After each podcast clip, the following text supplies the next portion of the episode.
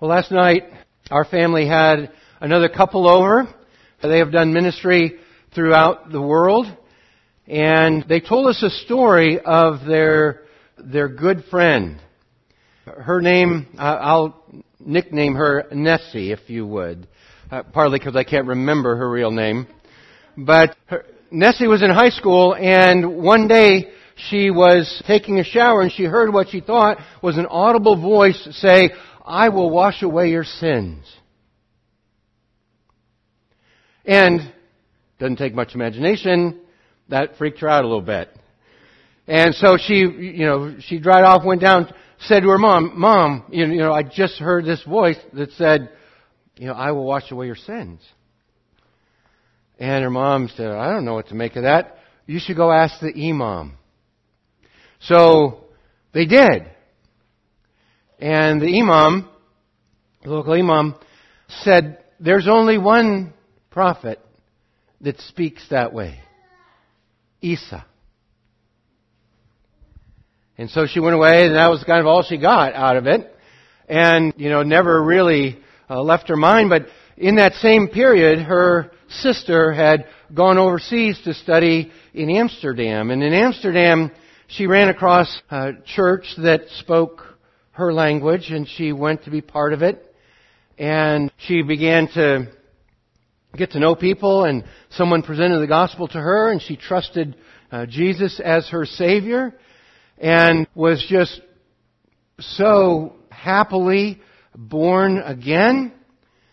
And one day, not long after that, Dutch woman came up to her sister and said, I had a dream about you last night. You were sitting on the edge of a bed talking with two people who were weeping. I think you need to go back and see your family. And I've already bought your ticket. And so, of course, she took the ticket and she got on the plane and is uh, kind of the way that they do things there. She didn't really tell anyone she was coming. So she gets there and she knocks on the door of her family's home and they open it and they're all excited. Of course, they throw her arms around her and before she even steps in, she says, I have something important I need to tell you. And Nessie was on the other side of the threshold. She said, You came here to tell us about Jesus, didn't you? And they went in the other room and sat on the bed, and she introduced her mom and her sister to Jesus, and they became believers that day. And it wasn't really until a couple years later when her dad became a, became a Christian, but the whole family came to Christ because of that sister who came and gave the word about Jesus to Nessie and her family. Now I tell you that because that's one of the strangest stories I've ever heard, I have to say. Right? How could something like that happen? What really was going on in uh, their hometown in Amsterdam and what was going on in this family. And is that the kind of thing that might go on around here for someone else that you might know?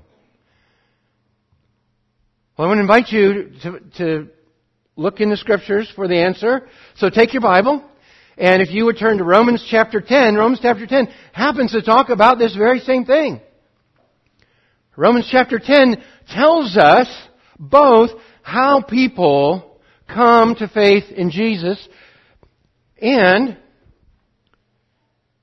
how some people don't. It really shows us what it is that draws the line in the sand that where some come to faith in Christ and others don't. And so we'll begin reading in Romans chapter 10, uh, verse 14. How then will they call on him whom they have not believed? And how are they to believe in him whom they've never heard? And how are they to hear without someone preaching? And how are they to preach unless they are sent. As it is written, how beautiful are the feet of those who preach the good news.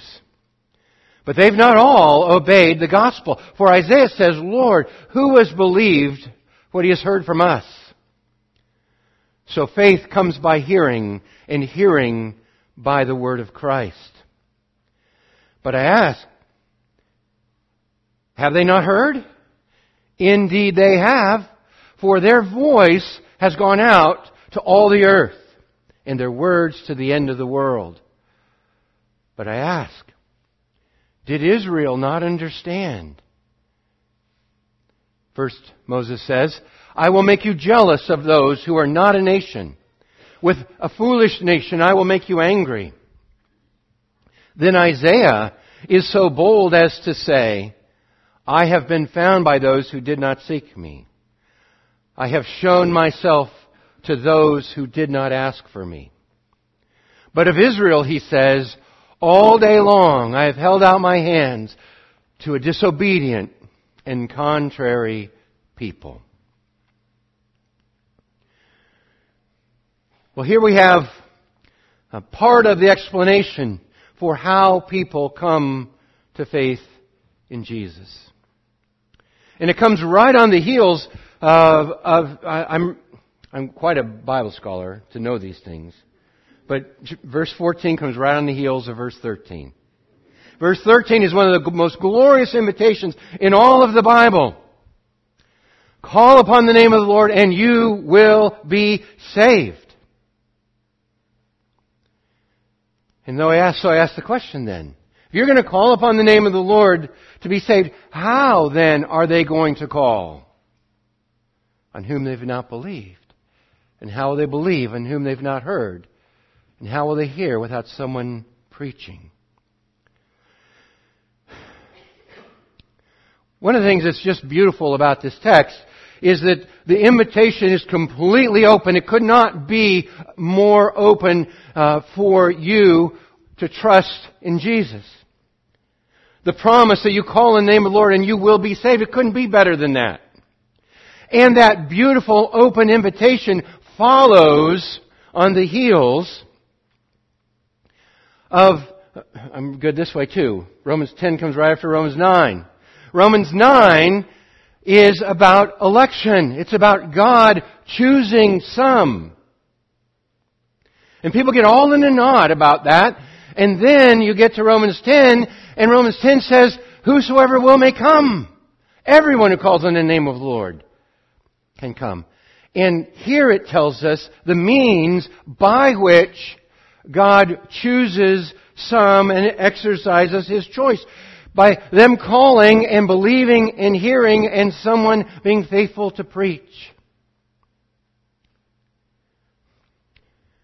Now it's easy to kind of misunderstand what he's talking about when uh, he's talking about preaching because there are people like me who just invite misunderstanding. Because he's not really talking about standing in front of a congregation and talking about God's Word. He's talking about, well, maybe being on the corner of a bed and telling your mom and your sister about Jesus. He's talking about being on a treadmill at the gym and sweat dripping down and you telling your friend who meets you there every morning about Jesus. He's talking about grabbing a rake and going next door and helping your neighbor rake leaves, or better yet, having them come over and help you rake leaves and tell them about Jesus. That's the kind of preaching he's talking about. It's someone who just has something to tell. Someone who has something to tell. And those who have called upon the name of the Lord already are those who then have something to tell. And so he goes farther and says, How are they uh, to preach unless they are sent? And so, preaching doesn't happen in the huddle. It doesn't happen necessarily even in the church meeting. It happens out there. It happens with your coworkers. It happens in the car. It happens at the coffee shop. When you're sent out to be preaching. That's what he's talking about. And so, how are they going to do that if they all stay in here? And in order to bolster his case, here he says, as it is written, how beautiful are the feet of those who preach the good news. How beautiful are the feet of those who preach the good news. I mean, all of you, just take a moment, look down at your feet. That doesn't excuse you. I'm just going to say. Because here, what, he, what he's saying is it is good news to receive good news. To be on the receiving end, it makes you happy and you can, you can look at the person coming and it's just so great to hear them coming with good news. That's really what he's talking about, how beautiful it is. This is a, this is a quote from Isaiah chapter 52 verse 7. And the reason I want to show this to you is it adds some things to, to fill out a little bit of the flavor of this good news. How beautiful upon the mountain are the feet of him who brings good news. Okay, that's what he quoted. Who publishes peace. Who brings good news of happiness. Who publishes salvation. Who says to Zion, Your God reigns. You see, that, that really is the message of Jesus, isn't it? My peace I give to you, my peace I leave with you. It's peace not like the world could give. He says, I have come that your joy might be, that you might have joy and that your joy might be full. Jesus' very name, Yeshua, means Yahweh saves. And so, it is really this message of Jesus that you believe and embrace that enables you then to have something to say to somebody.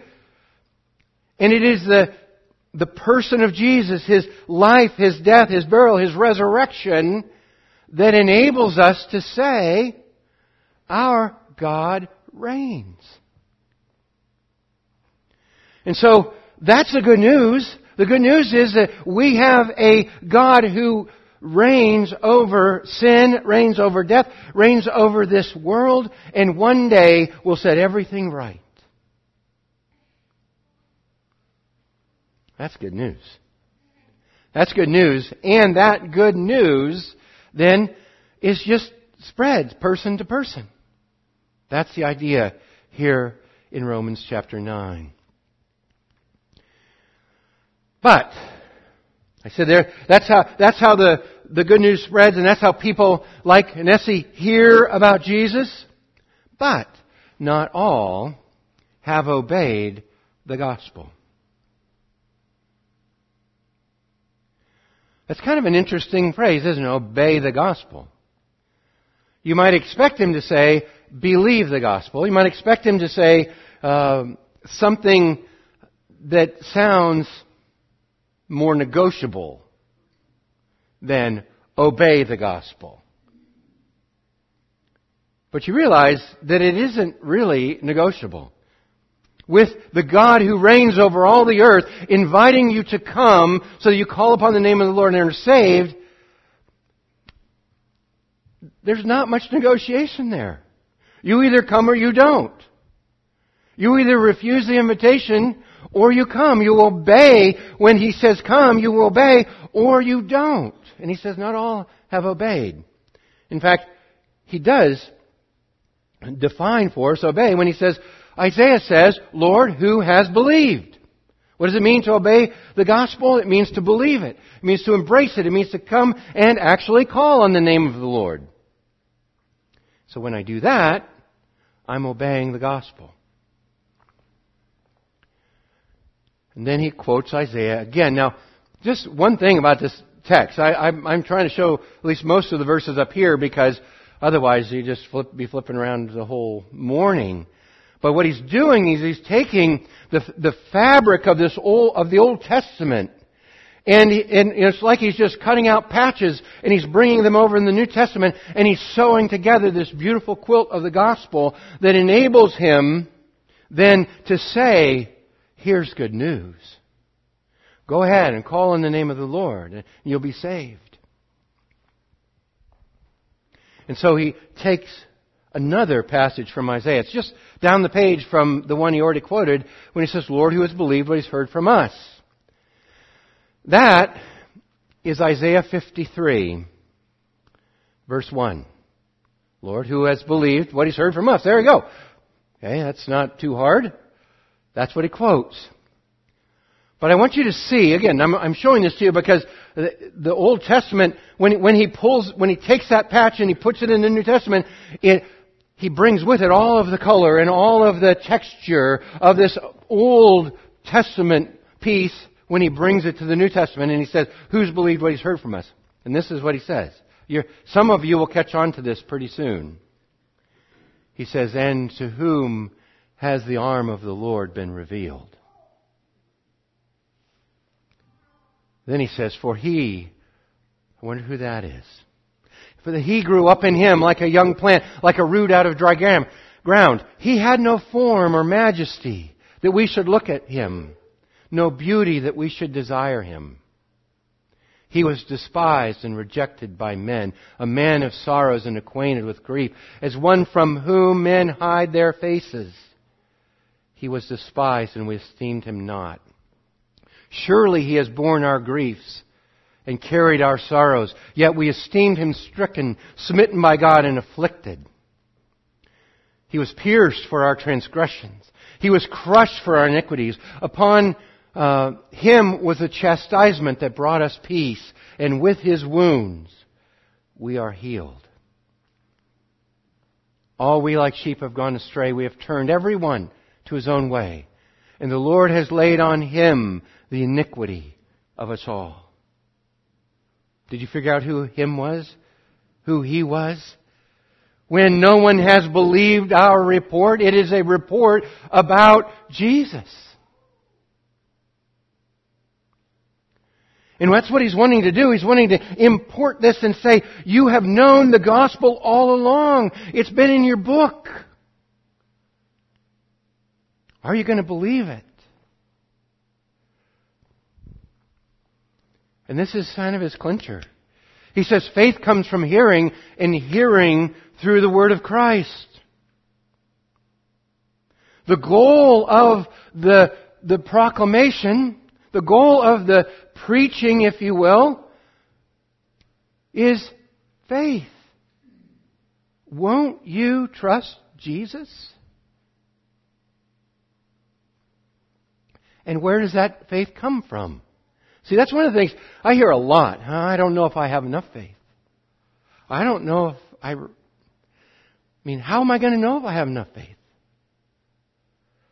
You know what? It isn't about how much you have, it's about what your faith is in. The strength of faith is not the, the subject or the person having the faith. The strength of faith is the object of faith, what I'm actually trusting in. And faith comes by hearing, and hearing by the word of Christ. Now, I, am going to admit, I, I think I have sort of taken this in the wrong way most of the time.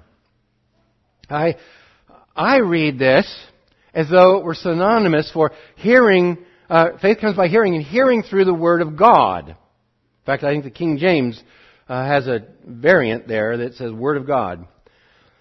And so I just bring that over and I think it's the word of Christ. Like Christ is talking. But it isn't, I don't think it's that. I don't think it, if you say that, that's not a big deal. That's fine.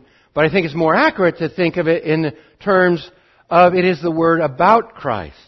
So let's just take Christ out of it and say, say it's somebody named John. Okay? And I'd say, have you heard the word of John? And you'd say, are you talking about John, something John said, or you, or is it what somebody told you about John? You see, if you take it, just just take Christ out of it and put somebody else's name, you're gonna you're gonna realize it, it really is the word of Christ. It is the word about Christ. Frankly, it's the word we just read in Isaiah 53 that the Lord has placed on him the iniquity of us all. That's the word about Christ. and you hear that, that's what you need to latch on to. The fact that Jesus came and died for your sins, that you might be set free and you might be reconciled to God. Faith comes by hearing, and hearing by the word about Christ. Now this is, this is the, the happy side of the equation, I'm going to say. This is about people who um, call, who believe, who hear, who preach, who are sent, who have faith in the Word about Christ.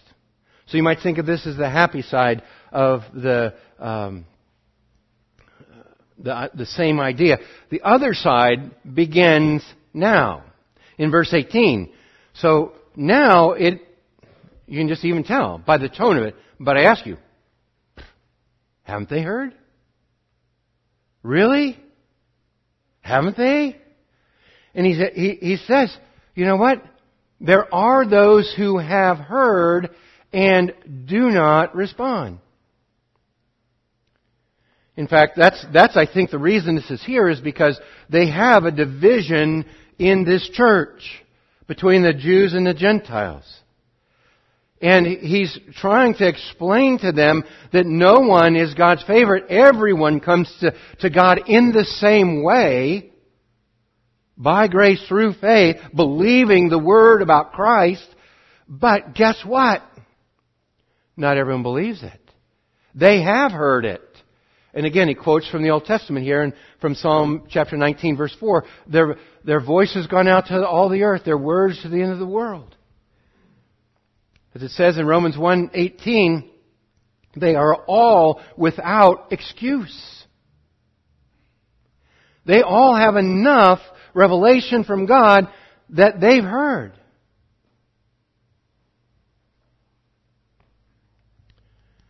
Just in case you missed the tone with the first question, he asks another one. But I ask, did not Israel understand? Yeah. I think they did. And so it is the Word of Christ, you see, that you have to decide about. And it is the Word of Christ, which it said in chapter 9, says it is the stone of stumbling and the rock of offense. Your some are going to stumble on it, some are going to be crushed by it, and some are going to embrace it and be saved.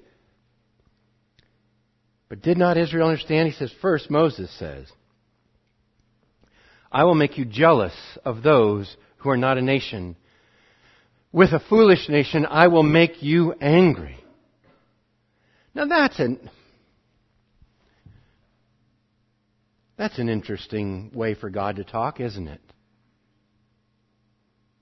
Surely you would think, you know, God would play nice. Right? Why would God make someone jealous? Well, let's Let's look at Deuteronomy 32, where this comes from. And notice it doesn't start with what he quotes. It says, They have made me jealous, God says, with what is not, what is, what is no God. They have provoked me to anger with their idols. You see, some, it's just a complete misunderstanding about the character of God to say, well, you know, why is God doing that? Why is God making them angry or making them jealous or, you know, why are they not coming to faith in Jesus when God could just select them? Listen, it's because they love other things. It's because they are actually provoking God Himself to jealousy with their idolatry, with the other things they prefer over God. It's really interesting to me that someone might think that the God of the universe, the creator of the world who sent his son to be the savior, that he would be interested in negotiating second or third place in someone's life. God's not going to do that. God is God. And we have to come to terms with God as God rather than with God as maybe a, an alternative in my constellation of really good things that I have in my life.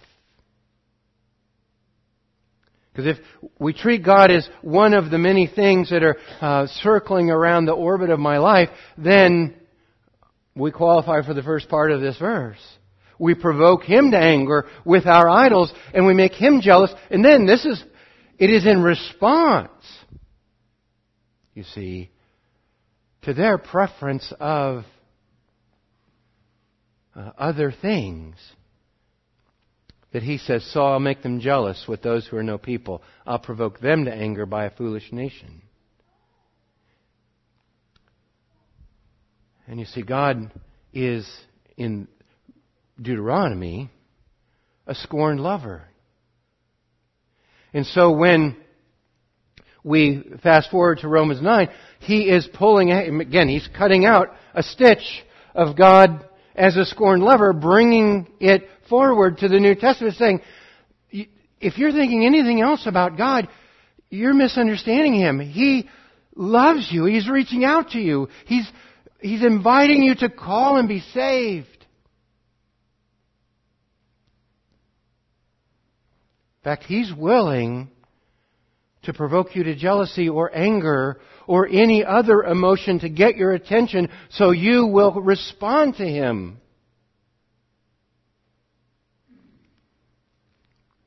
And so he goes back to Romans 9.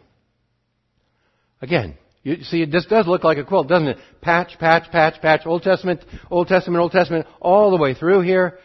Then Isaiah is so bold as to say, and I'm not going to turn to this, this is Isaiah 65, 1 and 2, but basically it's just verbatim, so there's no sense showing you Isaiah 65. He says, I have been found by those who did not seek me. I have shown myself to those who did not ask for me. And I think he has in mind, I think he has in mind those who are Gentiles, those who would be outside of the people of God. They are the ones who have been invited in. They have, they have heard that call. They have, they have responded to that preacher. They have embraced that Savior, and they have found the love of Christ. And then he says, but of Israel. So you see, there is this great divide around the person of Jesus. The people who were out have been brought in. The people who were who thought they were in have been disobedient and contrary.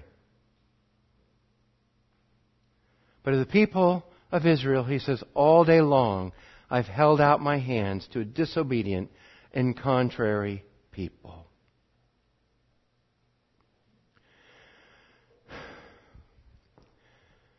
So I want you to notice the body language of God. Because, alright, I, I've just been preaching on Romans 9. We've talked about it in our life group. And there is this impression that when we're talking about God choosing some, that God's body language is like this.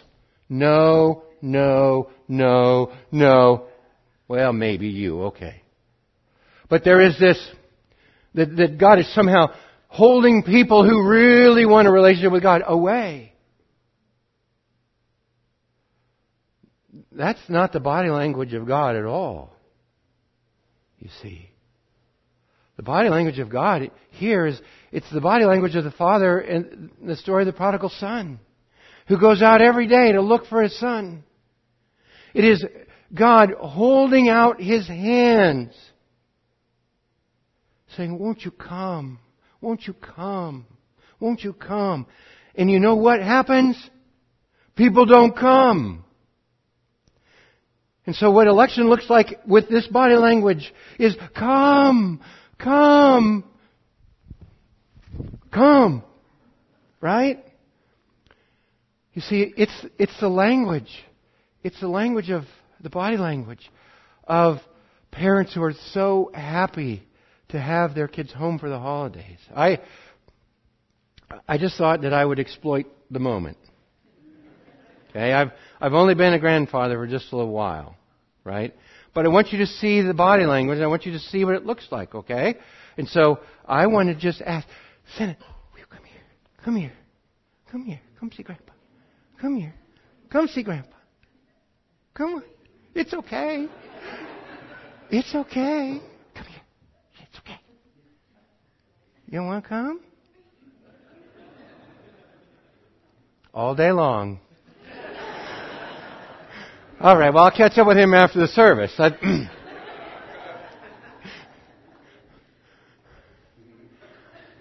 Part of the reason I did that, I, I sort of thought he would not come. If I was him, I wouldn't have come either. But what I, I wanted you to recognize, number one, God loves you more than I love my grandson. God invites you to come more often than I invite him to come. And you're going to have to decide what you're going to do with the invitation that you receive that all who call upon the name of the Lord might be saved. The other thing I want you to, to notice about that, I'm guessing that at least a couple of you sort of wished he would come up here. Like, he's pretty cute. I'd really like him to go. I want him to come too. That'd be fabulous. You'd love it if he was up here with me right now. And I would suggest to you that that is also the, the posture of those who are the preachers, who are just pointing people to the invitation that God gives them. To call upon the name of the Lord and you'll be saved. Won't you go? Come on. Come on, go. Go. I want you to go. And it's, it's that deep down compassion and heartfelt love for somebody that enables you to be that person who issues the invitation. Again, it is, couldn't be farther from what, from someone who thinks that they're, you know, doctrinaire saying only God only elects some. Oh my goodness. If you are ever there, repent right now. Because God is not like this. God is like this, and when nobody comes, He grabs him. He just runs right down. and He grabs him. Hi.